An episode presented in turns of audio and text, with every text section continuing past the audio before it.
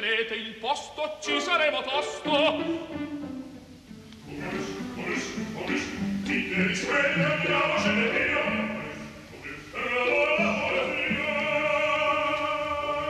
Momus, il caffè dell'opera.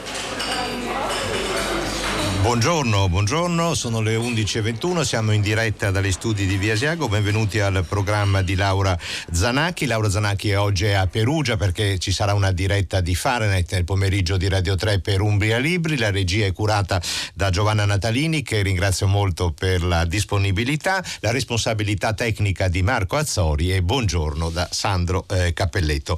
La settimana scorsa, eh, sia la prima che la seconda delle nostre puntate di questa ripresa della stagione di Momus 2019-2020 l'abbiamo dedicato a due momenti della musica barocca, la grande tipologia del lamento barocco e la settimana scorsa ci siamo occupati dell'Empio Punito, un'opera di Alessandro Melani del 1669, dunque 350 anni fa, ne abbiamo parlato, ci sono due allestimenti dell'Empio eh, Punito, uno a Roma in questi giorni, Roma e Rieti, poi a Pisa e Pistoia nella prossima settimana. Beh, è un'opera magnifica eh, e siamo qui a Momus molto felici di averla parlata e averla lanciata perché è una riscoperta, è una prima rappresentazione in tempi eh, moderni ed è un'opera di una grandissima libertà, fantasia, divertimento, oltre che essere la prima intonazione in musica del mito del Don Giovanni, infatti la fonte letteraria principale è il Don Giovanni di Tirso de Molina, quindi una felicissima riscoperta. Oggi andiamo a Aix-en-Provence e voi direte ma il festival è finito? Certo che è finito, però in Italia si è avuta pochissima eco si è discusso, si è parlato, si è commentato molto poco di uno spettacolo a mi prendo la responsabilità, parlo in prima persona, a mio avviso magnifico, e cioè il Requiem di Mozart messo in scena da Romeo eh, Castellucci. Cosa vuol dire il Requiem di Mozart messo in scena? Sembra un controsenso, non è certo un'opera il Requiem di Mozart. Eh, si suona e si canta, non c'è spettacolo. E invece no.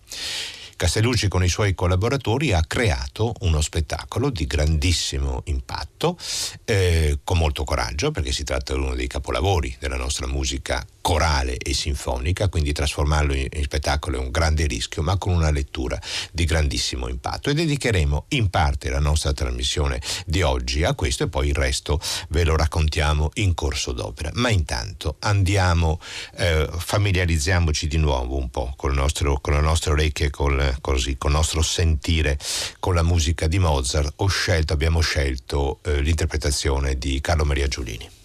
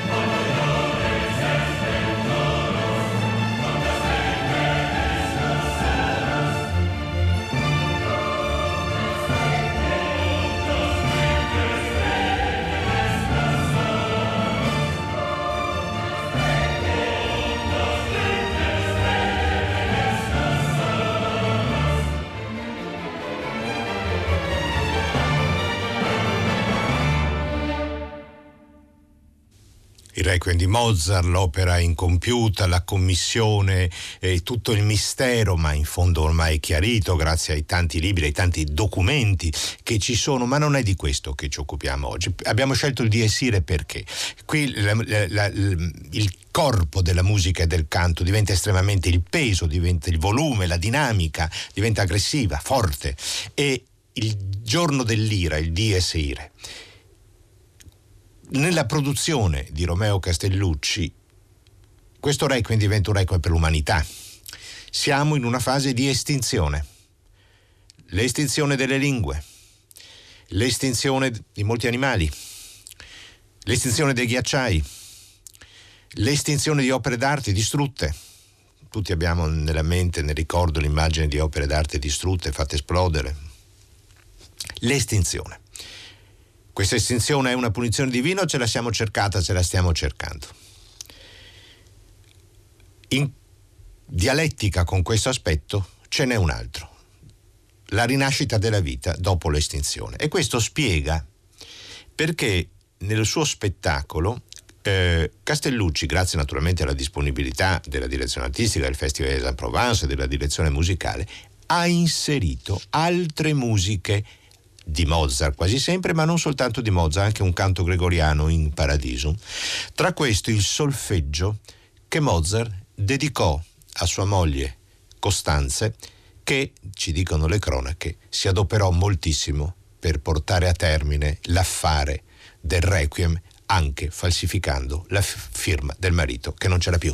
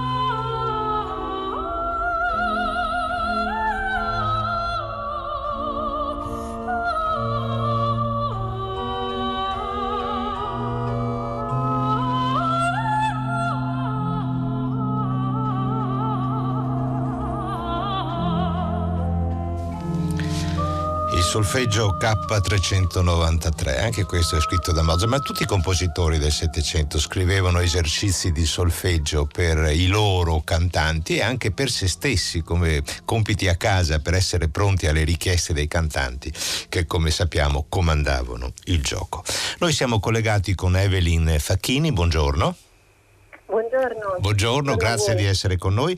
Evelyn Facchini Grazie è stata la coreografa di questo allestimento del Requiem di Mozart al Festival di Aix-en-Provence da parte di Romeo eh, Castellucci. Dunque c'era uno spettacolo e c'era anche una, una presenza molto significativa, ricorrente della eh, danza. Come è proceduta Evelyn Facchini la collaborazione con Castellucci nella creazione della coreografia?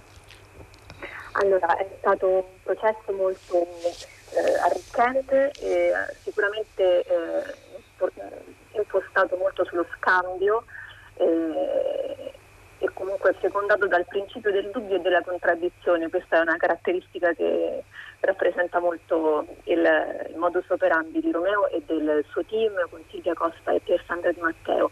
E sicuramente abbiamo fatto una fase di preparazione prima di arrivare eh, ad Ex in cui c'è stata una selezione eh, di danze tradizionali.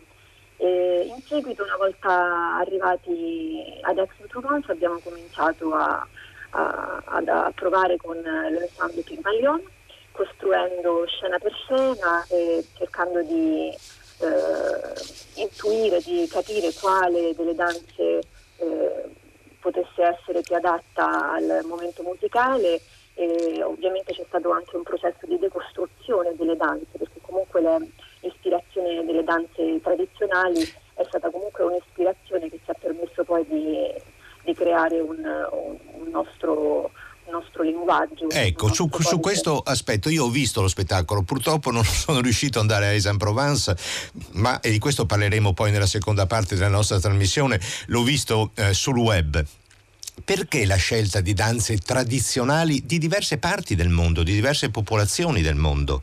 Sì, ehm, devo dire più o meno la scelta è stata tra ehm, danze di origine europea o, de- o comunque della, ehm, particolarmente anche della penisola, penisola balcanica.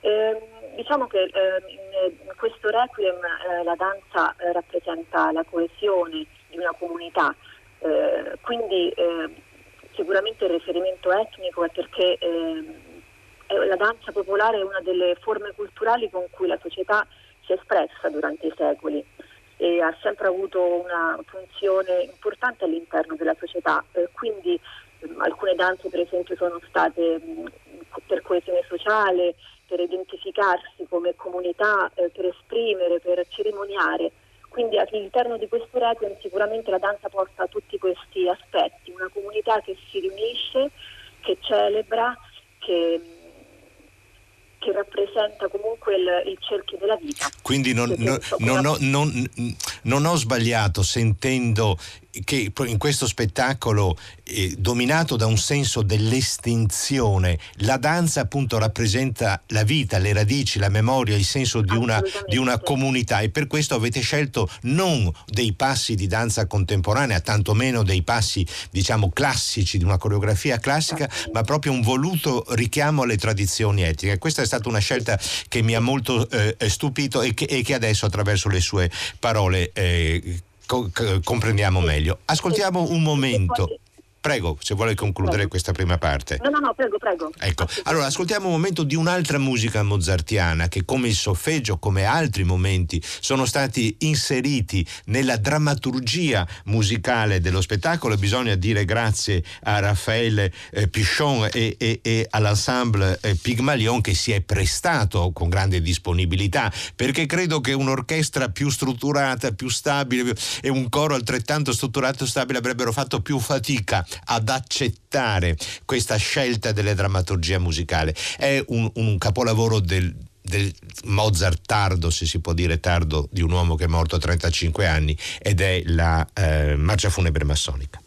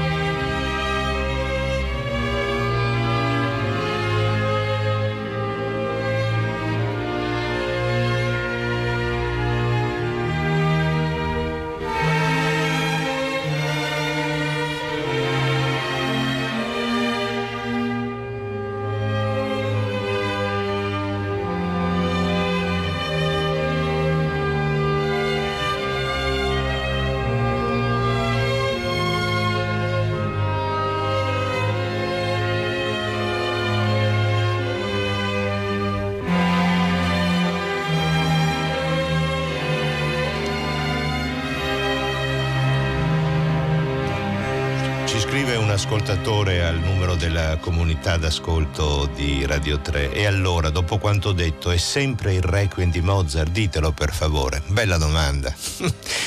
Certo, è il Requiem di Mozart visto dalla sensibilità di un gruppo di artisti eh, contemporanei, con, con totale libertà e nello stesso tempo io che ho visto, sia pure sul web, lo spettacolo, credo con anche grande fedeltà allo spirito di questo requiem. Certo, le sembrerà blasfemo inserire nel requiem, cioè una liturgia cattolica, una marcia funebre massonica che stiamo ascoltando nella direzione di Carl Böhm, sarò un anziano nostalgico, ma le direzioni mozartiane di Carl Böhm continuano ad emozionarmi per chiarezza formale proprio. Riprendiamo la conversazione con Evelyn Facchini. Che cosa succede durante la, la marcia funebre massonica nel vostro spettacolo? Delle prime scene, è stato inserito piuttosto all'inizio ed è una um, rappresentazione eh, eh, della preparazione di una stanza all'interno della quale precedentemente ehm, era una, un'anziana, una donna anziana che si accingeva a compiere i gesti quotidiani a fine giornata. Eh, si cambia, sorseggia un bicchiere d'acqua, eh, annusa un'arancia come per eh, ricordare qualcosa, riportare qualcosa alla memoria. Si distende poi nel letto e mm, il letto eh, assorbe questa donna. Quindi diciamo che può essere come una metafora della sua morte. Sì, questa è l'immagine iniziale ed è un'immagine fortissima, appunto un'immagine di questa sì. donna anziana sola. Eh, se non ricordo male, in scena quando lei viene assorbita, proprio scompare in questo letto, un grande effetto registico, rimane uno schermo televisivo acceso. Andiamo, andiamo ed è la situazione di molti anziani no? che si addormentano con la televisione accesa, la televisione accesa davanti, fanno grande tenerezza in quei momenti perché spesso sono persone sole, no? sole, che si ritrovano sole. Andiamo all'immagine finale che è il contrario, è un'immagine estremamente commovente e piena di speranza perché se abbiamo iniziato con la donna anziana che forse va incontro alla sua ultima notte, lo spettacolo finisce, questo è stato impressionante. Siete stati anche fortunati perché non si è messo a piangere. Chi? Un neonato, un bambino ah, che non gattona nemmeno, non gattona nemmeno, quindi avrà quattro mesi, cinque mesi, che se ne sta solo con la sua copertina in mezzo al palcoscenico con i suoi pugnetti chiusi, i suoi piedini esatto. e rimane in questo gigantesco palcoscenico di fronte a un pubblico sterminato. Ecco, questo è, esatto. com'è, com'è nata questa scelta che è di, di, fortissimo impatto e anche rincuora la fine di questo spettacolo? Sì. Allora, diciamo che l'interesse di Romeo Castellucci eh, nel suo requiem è stato quello di indagare il tema della fine, celebrandola poi completamente nel rovescio quello di una festa, portandola a quella di una festa, quindi di una danza continua dove tutte le presenze sono chiamate ad estinguersi. Quindi sostanzialmente questo requiem celebra la forza della vita. Ecco perché al, a concludersi di questo mulinello di danze, di apparizioni, di sparizioni, di presenze che affermano la loro bellezza, la loro vita, la nuova vita e poi allo stesso tempo eh, spariscono, ecco perché alla fine è stata necessaria questa immagine di purezza, di inizio, proprio per riportare ancora una volta l'attenzione sulla circolarità della vita. Le ringrazio molto Evelyn Facchini, grazie di essere grazie stata eh, con noi e ci salutiamo con un altro momento, diciamo, contrapposto al dies irae che abbiamo ascoltato prima del Requiem mozartiano, e cioè il Lux Eterna. Grazie, a risentirci, buona giornata. Cum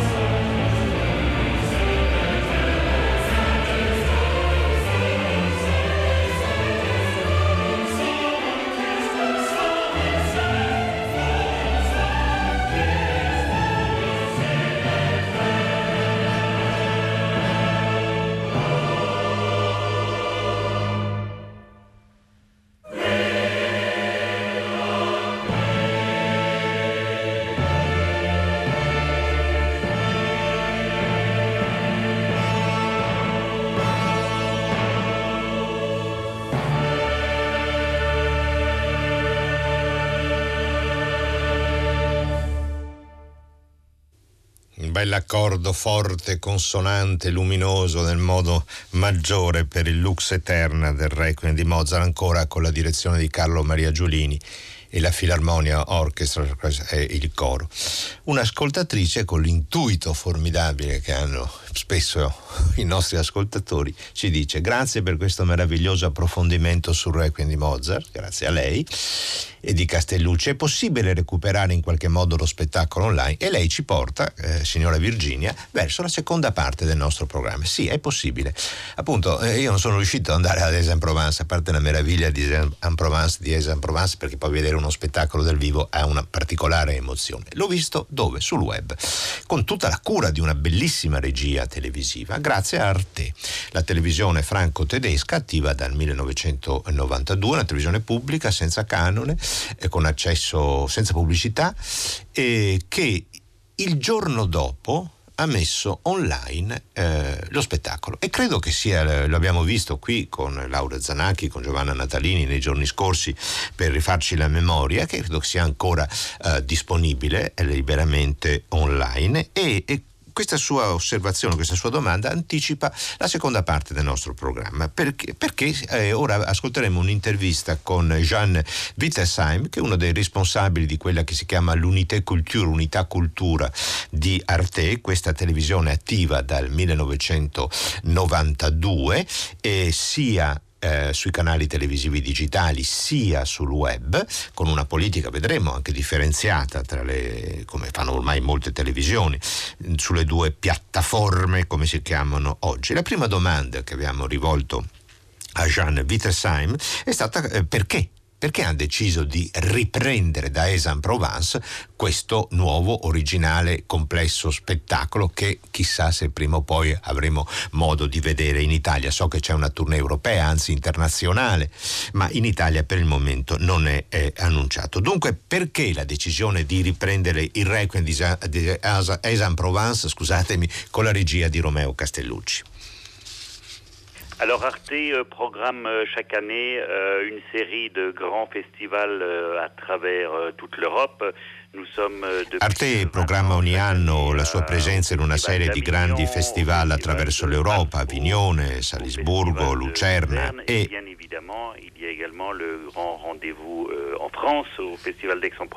e evidentemente c'è anche il grande appuntamento in Francia al Festival di Aix-en-Provence. L'anno scorso la nuova direzione del festival ha messo in campo una programmazione molto audace e non soltanto nel campo dell'opera, perché evidentemente il Requiem di Mozart non è un'opera. Et donc, euh, quand on parle de télévision, on parle de son, mais on parle aussi Ma quando si parla di televisione si parla certamente di suono, ma si parla anche di immagine. E questo requiem ci pareva interessante, in questo requiem, trasformare la poetica visiva molto forte di Romeo Castellucci nella nostra televisione, di ospitarla nella nostra televisione. Come abbiamo fatto dieci anni fa per l'inferno di Dante, sempre visto da Castellucci, qualcosa che ha veramente, possiamo dire, marcato lo spirito. Così come con il suo Tannhäuser, con la direzione del maestro Petrenko, con la zattera della Medusa di Henze allestita al teatro di Amsterdam e come faremo il prossimo anno per il centenario di Festival di Salisburgo, riprendendo il Don Giovanni con la direzione musicale di Quand on peut, quand on peut le, le suivre euh, à travers l'Europe, on l'avait suivi dans une production de Tannhäuser à, à München avec euh, le chef d'orchestre Peter Henko. Nous l'avons suivi à Amsterdam avec le Henze. Medusa. Et j'espère, ça je peux vous l'annoncer, j'espère fortement que l'année prochaine au Festival de Salzbourg, qui fêtera son centenaire, il y a une nouvelle production de Don Giovanni, dirigé par euh, Théodore euh, dont la mise en scène sera assurée par euh, Romeo Castellucci. Et j'espère beaucoup, nous travaillons dans ce sens-là, de faire un live de ce Don Giovanni signé Castellucci. C'est une offre qui nous paraît tout à fait exaltante.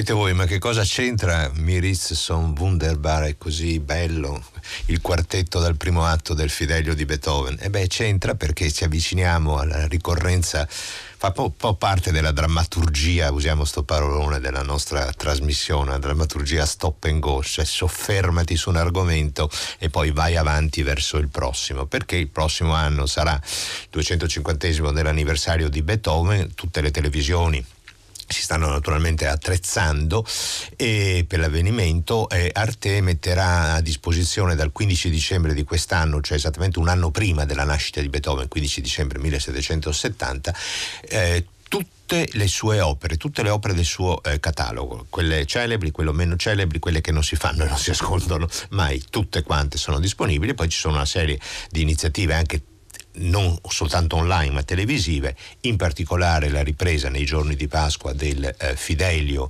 diretto da Kirill eh, Petrenko e poi il 21 giugno, il giorno dell'inizio dell'estate, una trasmissione che eh, proporrà in nove diverse città europee partendo da Bonn, la città natale di Beethoven, finendo a Vienna, la città dove è morto nel 1827, le sue nove sinfonie. Per l'Italia ci sarà l'Orchestra Accademia di Santa Cecilia, diretta da Mico Frank, e l'ambientazione sarà naturalmente a Roma. E un, davanti a un'iniziativa del genere viene spontanea la domanda che cosa sarebbe l'Europa senza Beethoven.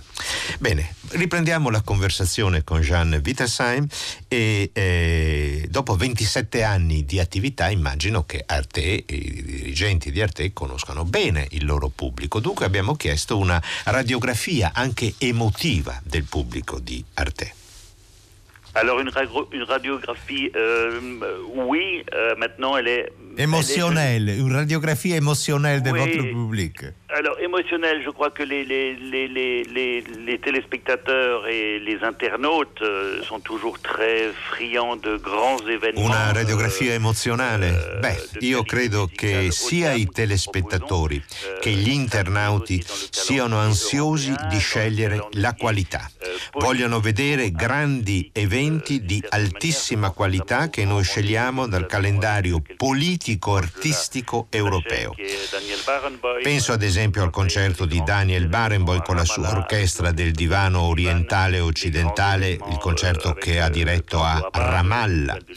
Penso ai concerti diretti da Claudio Abbado al Festival di Lucerna. Il pubblico ci segue per questo. Assez comparable au public des salles de concert. Il nostro pubblico è abbastanza paragonabile, anzi Euh, assai le paragonabile a quello delle sale da d'âge, concerto e al pubblico che frequenta l'opera, Euh, con un'età media dunque piuttosto avanzata. Noi privilegiamo gli spettacoli che propongono una regia più moderna, una regia che si confronta con la realtà contemporanea e non con gli aspetti più convenzionali e prevedibili. Come spesso accade con gli spettacoli d'opera. de ce qui est collé comme image à, à la musique classique. Et on le fait aussi euh, par le biais de certains documentaires. Abbiamo poi una serie di programmi che affrontano l'aspetto comunicativo e di approfondimento euh, di un lavoro dedicati de- ai, sia agli interpreti che ai compositori. D'interprètes, de compositeurs, de, de, de, de compagnies de, de, de théâtre. Voilà. La domanda successiva che abbiamo rivolto a Jean Vitresaimet è molto interessante perché il panorama, cioè il pubblico di Arte è un pubblico europeo perché alle trasmissioni in francese e in tedesco si sono recentemente aggiunte delle trasmissioni o dette, parlate o sottotitolate in altre quattro lingue, cioè l'inglese, lo spagnolo, l'italiano e il polacco. Fatto sta che il 70% dei cittadini europei può ritrovare una propria lingua parlata in questi programmi. Qual è il rapporto Arte con l'Italia e in particolare con la, eh, la nostra emittente, con la RAI? Absolument. Donc avec la RAI, nous travaillons depuis maintenant euh, presque une vingtaine d'années dans des Con la RAI lavoriamo e collaboriamo da circa puisque nous 20 sommes, anni. la Abbiamo iniziato dal periodo in cui eh, Riccardo Muti era alla Scala euh, e la nostra collaborazione con la Scala è iniziata con lui per il titolo d'apertura della stagione del 7 dicembre. Ci ricordiamo soprattutto del Tristano Isotta con la regia di Patrice Chéreau. Poi abbiamo continuato con l'Isner e continuiamo adesso la collaborazione con l'equipe di Alexander Pereira e siamo sicuri che con l'arrivo di Dominique Mayer, annunciato come nuovo sovrintendente imminente della Scala, continueremo questa formidabile collaborazione. Et après, et après coup, euh, cette belle collaboration avec euh, l'équipe de- d'Alexander Pereira. Et je suis sûr que euh, dès- dès- dès- dès l'arrivée de, Dominique Mayer, euh, qui est également proche de la chaîne, nous continuerons cette, euh, cette formidable collaboration. Ça, c'est pour la Scala, mais nous avons également, depuis la réouverture de la Fenice en, en, en 2000. Questo è per quanto riguarda la Scala, ma dal 2004, dalla riapertura della Fenice, noi trasmettiamo ogni anno il primo gennaio il concerto di Capodanno. Si è poi aggiunto il concerto di Milano della Filarmonica della Scala con Riccardo Chailly, un appuntamento diventato ormai tradizionale nel pieno dell'estate e eh, dunque i rapporti sono mu- intensi con un paese musicalmente così importante come l'Italia. Noi collaboriamo con due teatri che fanno parte della nostra offerta, due teatri italiani. La Scala, come ho già ricordato, e notizia molto recente, il Massimo di Palermo, con il quale stiamo perfezionando un accordo. È importante per noi collaborare con i paesi che fanno parte del sud dell'Europa e dunque in particolare con l'Italia. Avec qui nous venons, euh, c'est tout récent, de signer un accord. On va travailler maintenant dans un deuxième temps pour euh, trouver euh, un titre intéressant pour, euh, pour la saison prochaine. Mais nous sommes tout à fait ravis de pouvoir étendre les collaborations d'Arte dans les pays du sud de l'Europe et en particulier dans l'Italie, bien évidemment. Yeah.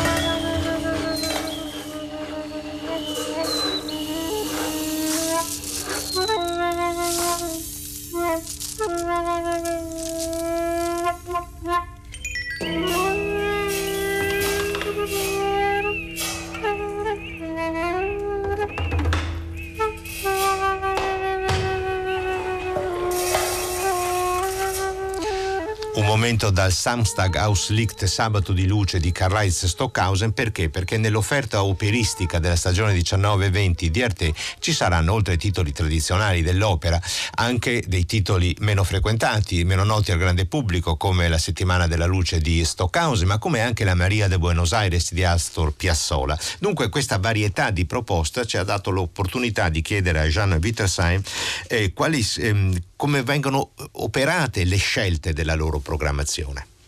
Un'ultima domanda, Jean Wittelsheim. La vostra programmazione operistica per la stagione 2019-2020 è molto varia, ci sono i titoli del grande repertorio, ma c'è anche Auslick di Karl-Heinz Stockhausen, ma c'è anche Maria de Buenos Aires di Astor Piazzolla. Comment choisissez-vous les spectacles que proposez à votre public? Je, je pense les spectacles d'opéra. Alors, il y a deux lectures possibles. Une lecture artistique qui est d'avoir un spectre le plus large possible euh, entre euh, la musique baroque, euh, les pièces euh, contemporaines ou du XXe Ci sono due letture possibili. La prima è una lettura artistica, cioè offrire lo spettro più largo possibile, dalla musica barocca alla musica contemporanea o del Novecento, ai lavori anche meno conosciuti, sempre però di buona qualità. Per avere in questo modo veramente lo spettro più ampio di quello che è stata e continua ad essere l'opera. Il secondo aspetto è quello di testimoniare attraverso la collaborazione con circa 20 teatri europei delle produzioni che riteniamo le più significative del lavoro dei team artistici. Si cerca di fare in modo che la nostra offerta sia lo specchio dei differenti teatri europei, ma anche che il nostro pubblico possa ritrovare l'offerta più ampia e più diversificata possibile.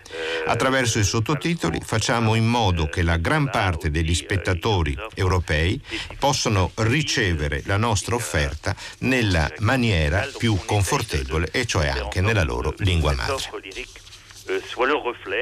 euh, d'une part de la vitalité de ces théâtres, mais aussi que le, le, les, les, internautes d'Arte puissent retrouver une, un spectre le plus complet possible avec l'apport considérable que nous avons euh, les sous-titrages dans, six langues. Euh, ça, c'est un projet très ambitieux aussi qui est en cours de réalisation pour que tout, tout, tout, le maximum de pays euh, d'Europe de, puissent, d'internautes puissent suivre les opéras d'une manière la plus confortable possible. Grazie dunque a Jean Vitasain per questa conversazione. Noi siamo in un ritardo pazzesco, dobbiamo chiudere i Momus, niente paura, ci accomodiamo subito di là, in sala da concerto.